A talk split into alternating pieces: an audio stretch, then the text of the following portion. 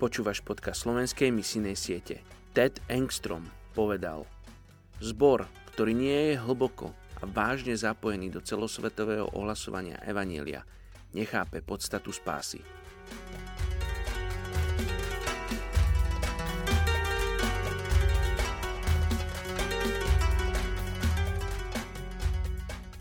...30. oktobra.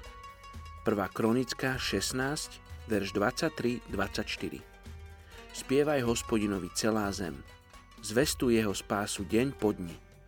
O jeho sláve rozprávajte medzi pohanmi, o jeho divoch medzi všetkými národmi. Dnes sa modlíme za európsku krajinu Cyprus. Cyprus je známy svojim 50-ročným konfliktom medzi komunitami Grékov a Turkov. Politická neústupnosť je prekážkou znovu zjednotenia, ktoré uprednostňuje väčšina ľudí. Je potrebné, aby si ľudia odpustili medzi sebou a zabudli na staré rany, ktoré si navzájom spôsobili. Od roku 2004 môžu občania Cypru a EÚ voľne prekračovať deliacu čiaru medzi týmito dvoma komunitami.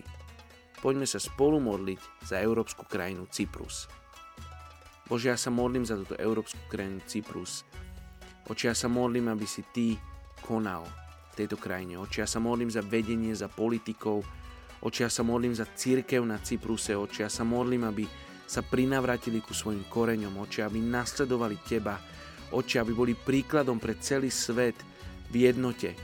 Oči, ja sa modlím, aby poukazovali na to, čo ich spája medzi sebou a nie to, čo ich rozdeluje. Oči, ja ženám tomuto národu, oči tejto krajine, oči, ja modlím sa za každého jedného, kto žije na území tohto štátu. A modlím sa, aby sa Tvoj Svetý Duch dotýkal každého jedného z nich.